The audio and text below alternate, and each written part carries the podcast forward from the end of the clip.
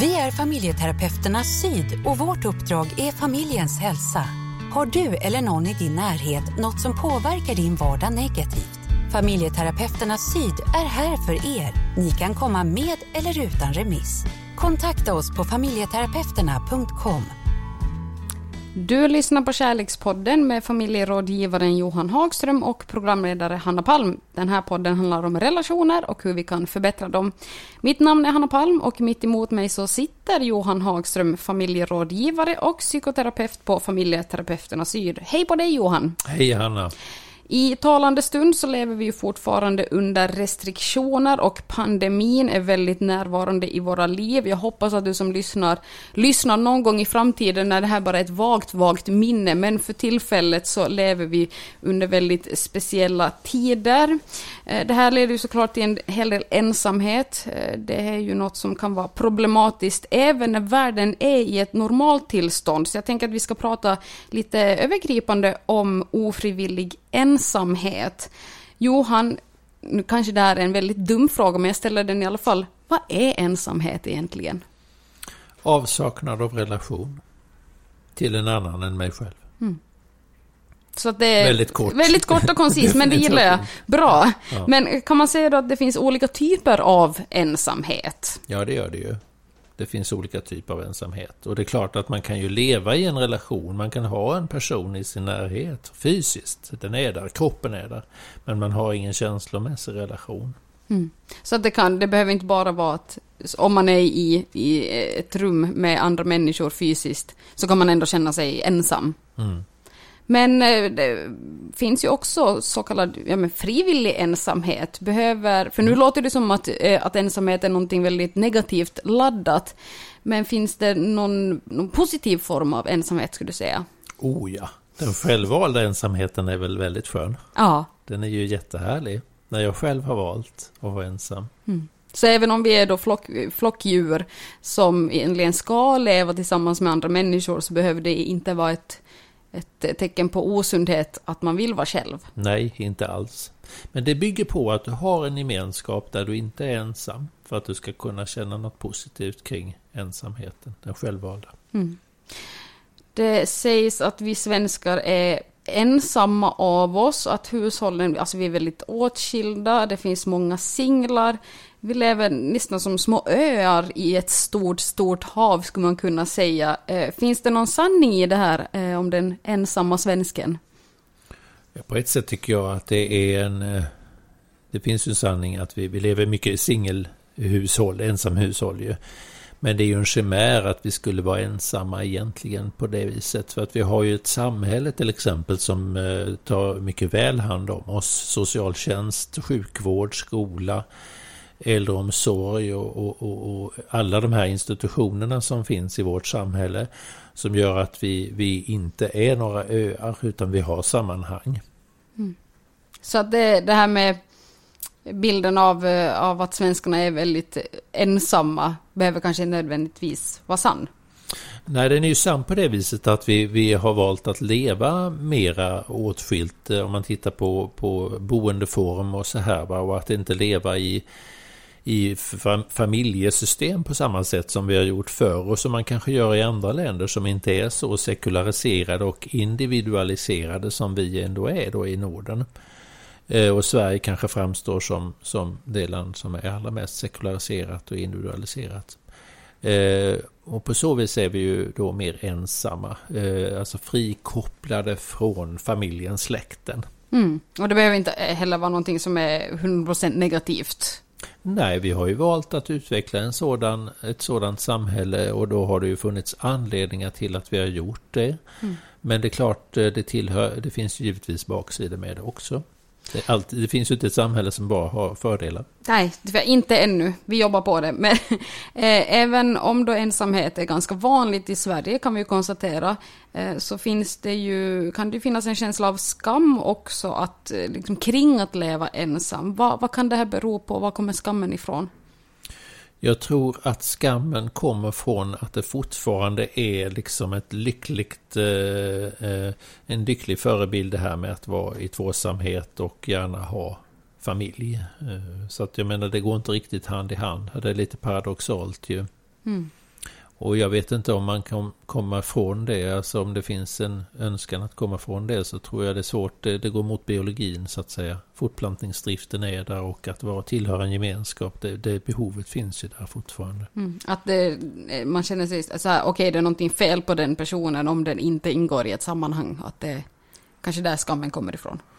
Ja, alltså att vi, ja det, det, och sen tror jag det ligger, ja det kan, det, jag tror inte det är så mycket från samhället längre för att nu, vi har ju ändå liksom gjort det möjligt att leva mera singelliv och ensamliv och, och, och, man klarar sig själv. Ni kvinnor klarar er mycket bättre själva nu för tiden jämfört med, med förr men jag tror att man biologiskt alltså eh, har det här drivet att tillhöra en gemenskap då som, som man behöver fundera över. Mm. Om, det, om det ger skam då att, den, att den, den drivkraften finns där. Att vi inte riktigt har kanske löst eller förhållit oss till det. Liksom. Mm. Och då, då kommer man ju osökt in på de här eh, samlevnadsformerna. Att, de, att de, de utökas ju. Alltså idag är vi inte bara gifta och lever i äktenskap utan vi har samboskap och vi har särboskap och vi har delboskap och ja, det, det växer liksom. Mycket att välja mellan. Mm. Ja. Så om man då inte kan få det att funka på något av de sätten då, då kan skammen bli ännu större. Mm. Att leva i ensamhet. Mm. Du lyssnar på Kärlekspodden med familjerådgivaren Johan Hagström och mig som är programledare Hanna Palm. Den här podden handlar om relationer och hur vi kan förbättra dem. Johan, är ensamhet skadlig på något sätt och i så fall, i så fall på vilket sätt?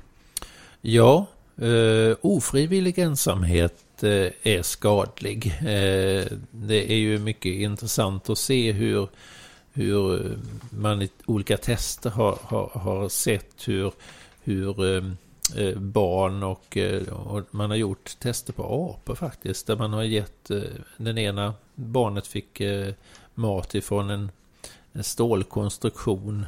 Det är gamla tester det här.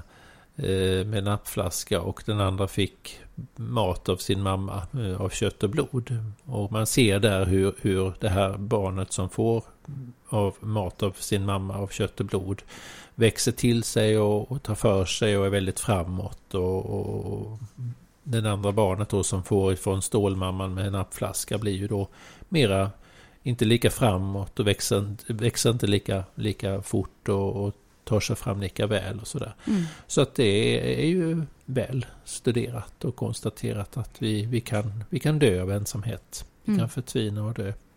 Men det här med att, då att det, det, kan vara ohälsosamt att vara ensam för mycket är ju en sak, men hur är det åt andra hållet då? För jag har sett folk i min omgivning att det förekommer att det finns människor som absolut inte klarar alls av att vara ensamma.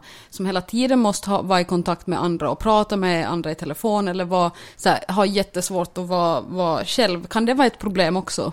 Ja, oh ja. Det, det är det ju. Och, och där låter det som att problemet mer handlar om att man har svårt att vara med sig själv.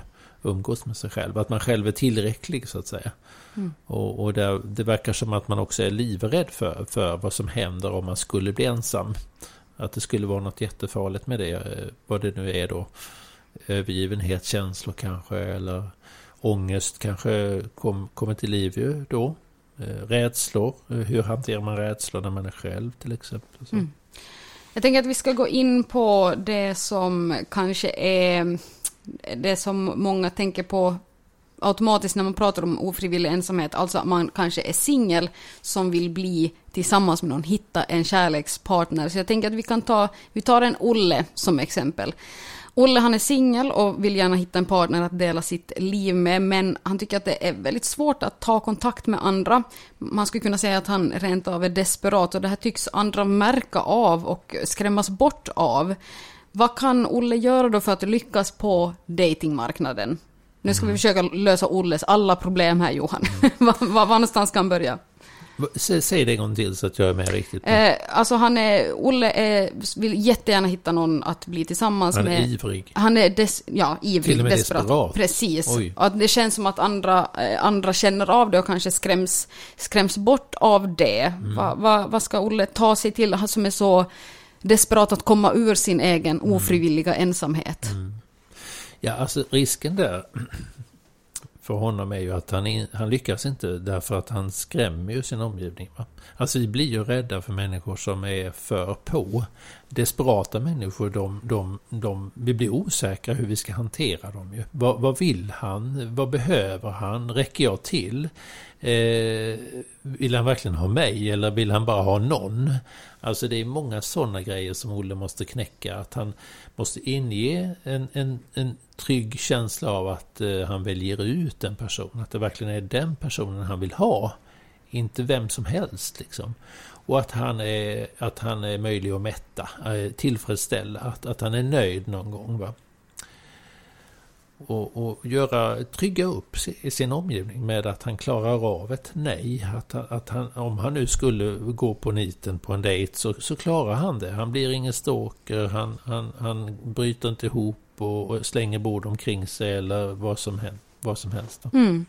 Det, det, brukar ju sägas så att ja, men när man väl slutar att leta, det är då man hittar ja, något. Så att det, det. att det kanske är det här då att man får, om man kommer bort från det här själva desperata hitta någon eh, inställningen, så kanske man utstrålar ett lugn. Men det är ju såklart mycket lättare sagt än gjort. Eh, det kan ju hända då att Olla, Olle ifrågasätter sig själv, är det fel på mig? Är det liksom någonting som gör fundamentalt fel på mig som människa som gör att jag inte hittar någon? Eh, vilka förklaringar kan det finnas till att just Olle inte lyckas med kärleken? Mm. Ja, har man tanken att det är fel på mig, då förstår man ju att han lyckas, misslyckas. För att eh, det, det, handlar egentligen inte om, om, om, om jag är attraktiv i mig själv, utan det är ju liksom sättet jag gör det på. Hur jag, hur jag uppfattas som min omgivning som är det väsentliga att jobba med. Jag kan ju ha eh, eh, beteenden eller, eller egenskaper i, i min, min repertoar som jag visar upp som är från, frånstötande, som inte är attraktiva ju. Och som går att förklara också ganska lätt. Och man kanske också kan jobba med det till exempel. Ju. Mm. Det kan vara svårt att se sig själv i spegeln, tänker jag. Mm. Eh, svårt det här med, med självinsikt. Om det är då att man kanske har en ganska burdus framtoning eller att man är lite besserwisser eller på något annat sätt beter sig på ett sätt som mm, andra inte finner attraktivt. Alltså hur, hur ska man ens ta reda på vad det är vad det är man gör fel. Ska man höra av sig till gamla dejter och bara du, kan du inte bara berätta för mig vad, vad var det som gick snett där? Det kan ju vara svårt att skilja på vad är liksom vad är sanning, vad är sant om mig och vad är mina egna hjärnspöken? Jättesvårt. Hur tar man reda på vilka dåliga egenskapsdrag man har och, och liksom man måste jobba med. Ja, det är lite svårt vid första dejten att kanske fråga eh, vad, vad, ska jag förändra för att passa för dig? Liksom. Alltså det där är ju ett ganska avancerat samspel mellan två människor ju. Eh, där man ger och tar, feed, eh, ger varandra feedback och tar emot feedback. För att eh, för vissa människor är det personkritik, att bli tillsagd, att eh, sluta flabba på det sättet eller håll på och svära i varje mening eller något sånt där. För, för vissa är det personkritik, för vissa är det oh, det är utvecklingspotential, jag har möjlighet att förbättra mig. Så det handlar mycket om vem är jag och vem är det, hur sägs det också? Mm. Sägs det på ett sätt som är möjligt att ta emot, smälta eller är det hårdsmält? Liksom? Mm. Där, där det handlar mycket om vem är det jag har att göra med här nu. Det finns ju en föreställning om att ja, men man ska jag ska bli älskad exakt för den jag är, jag ska inte behöva ändra mig för någon. Eh, är det här någonting du tycker man ska leva efter eller finns det något sunt i att skanna igenom sig själv lite grann och bara okej, okay, mm, finns det grejer jag behöver ändra på här? Eller det, blir det bara att man, man försöker ändra på sig själv för mycket för att vandra till lags? Det är också en svår balansgång. Ja, det är det.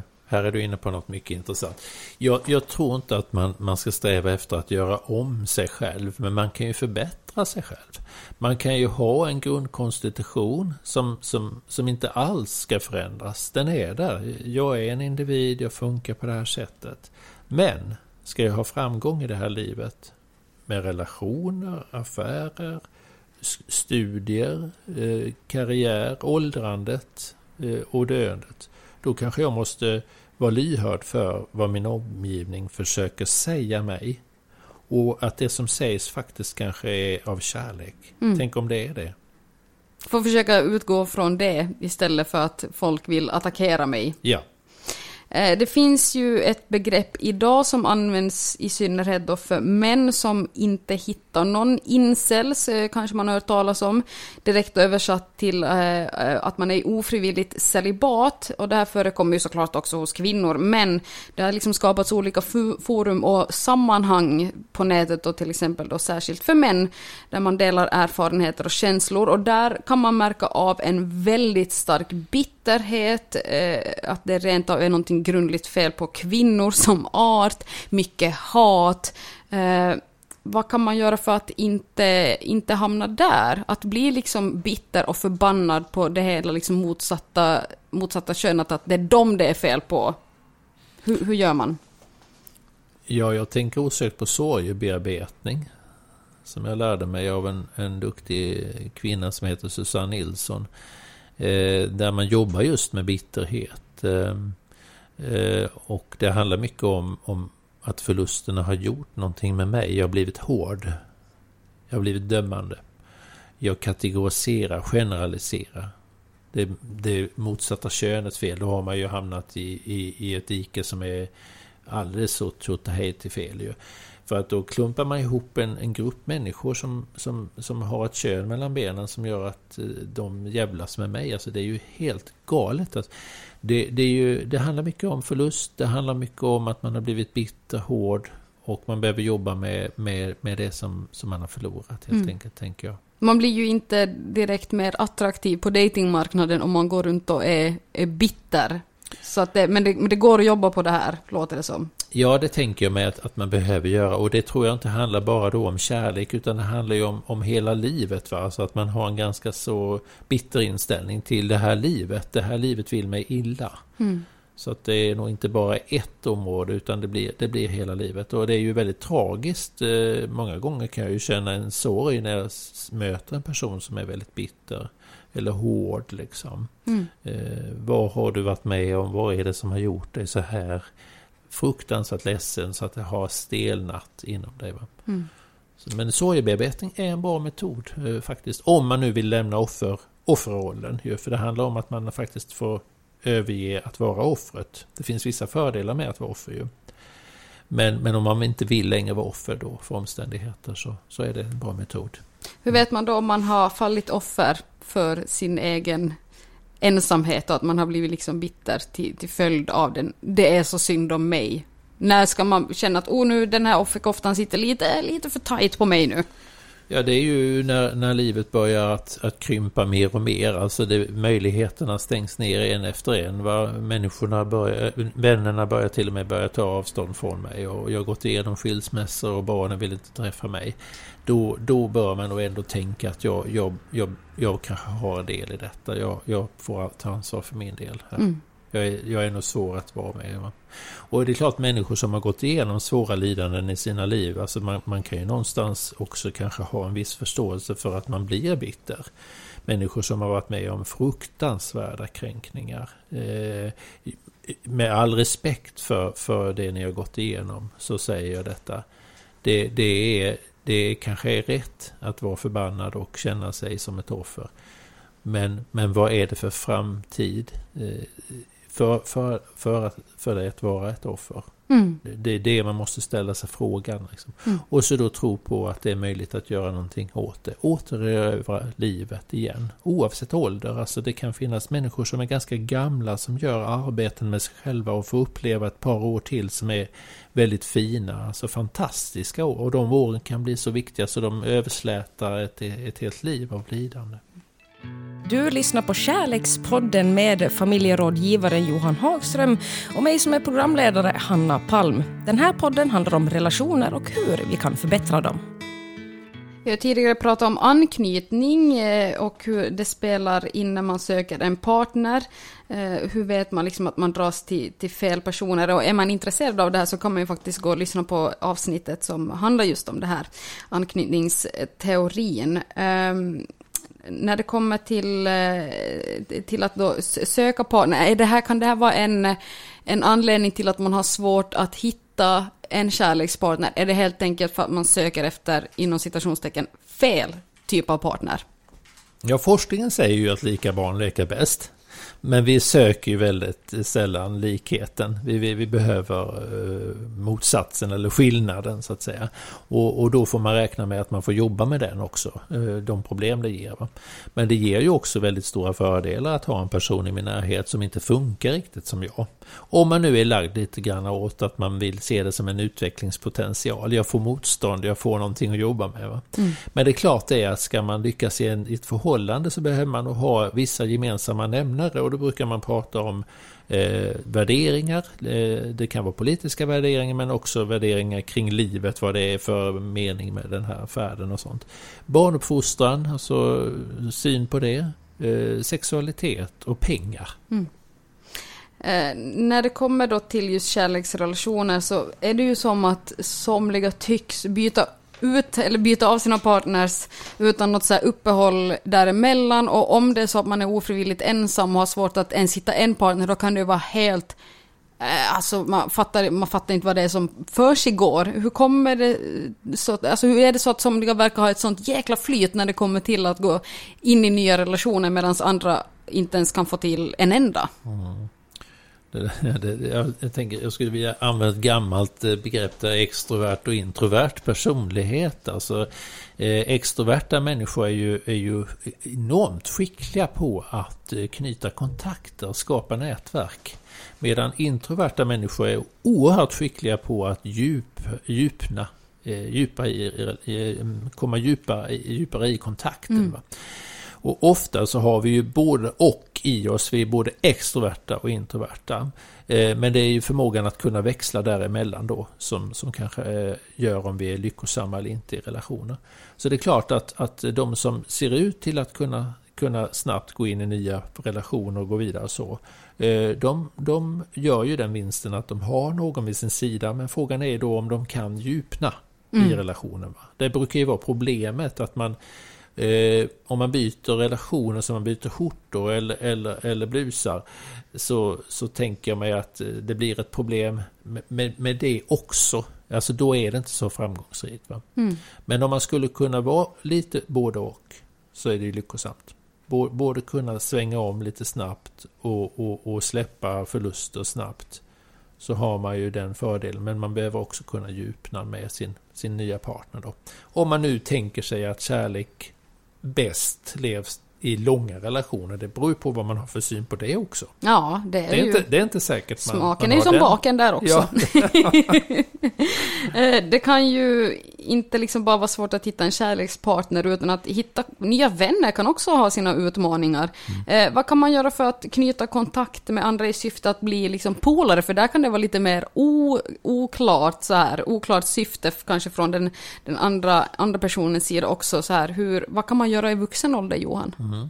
Ja, minglandet är ju bra att, att knyta eh, nya kontakter och en del av dem blir ju vänner faktiskt. Jobbigt för de som är introverta då att gå runt och där mingla. har introverta en jättejobbig mm. utmaning. Mm. Men då tänker jag att idag har vi fantastiska eh, kompletterande möjligheter.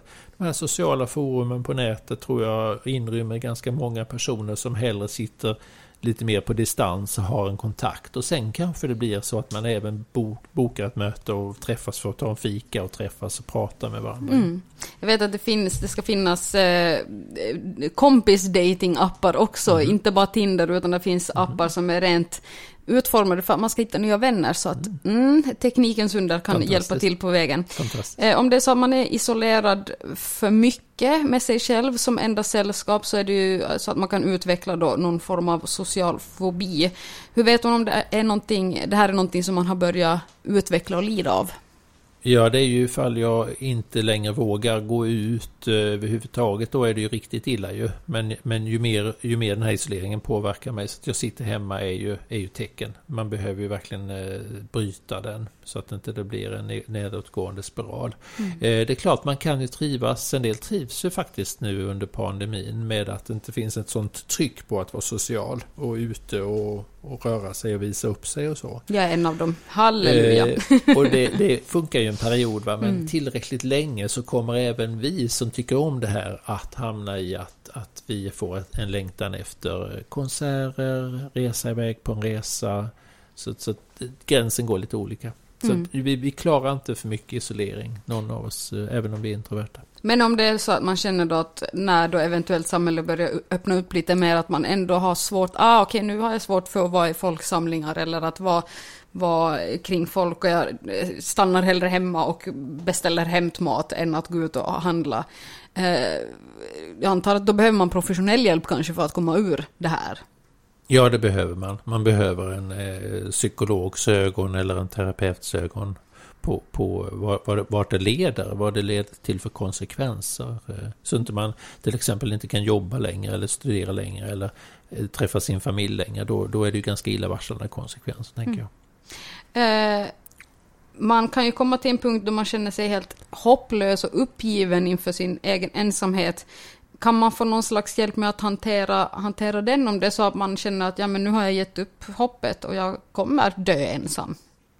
Ja, jag tycker ju att man ska ta hjälp i så fall utav av de hjälpmedel som finns idag. Att ha en kontakt med en levande person i andra ändan. Det kan vara ju telefon eller videosamtal. Eh, Eh, jag är så glad för, för, för det här. Jag märker att jag pratar mycket om det. Men det, det fakt har faktiskt öppnat upp för människor som tidigare inte vågade gå in i psykoterapirummet eller i coachrummet. Liksom. Det, det har verkligen eh, ja, det har gett en möjlighet att nå in i deras eh, mera eh, slutna värld och så börja prata om, om hur man har det och hur man mår och hur man tänker och vad man kan tänka istället och så. Mm. Det finns mycket möjligheter så att ge inte upp hoppet om att få en, en eh, eh relation på något sätt mm. i vår tid. Och var inte rädd för att be om hjälp, som eh, ungefär alla andra ämnen som vi snackar om i den här podden. Eh, och hjälp kan man få bland annat eh, om man vänder sig till, till er, Johan. Eh, ja, vi är en sätt. av flera aktörer. Jag vet också att kyrkan och även samhällsinstitutioner jobbar med att bryta ensamhet ju med grupper och kontakt och sånt. Men vi jobbar ju professionellt med det utifrån psykologens och psykoterapeutens verktyg och ögon. Ja. Mm. Mm. Och du som lyssnar, kom ihåg nu att eh, du är faktiskt inte ensam även fast du känner dig ensam. Vi är många Nej. ensamma i många små båtar vi kan ta och ro vidare tillsammans. Någon fin liten liknelse där.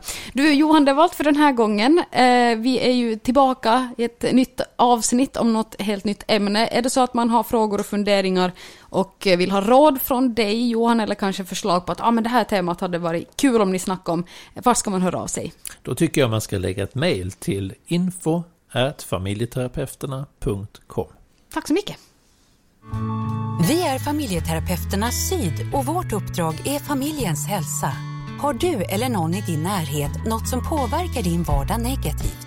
Familjeterapeuterna Syd är här för er. Ni kan komma med eller utan remiss. Kontakta oss på familjeterapeuterna.com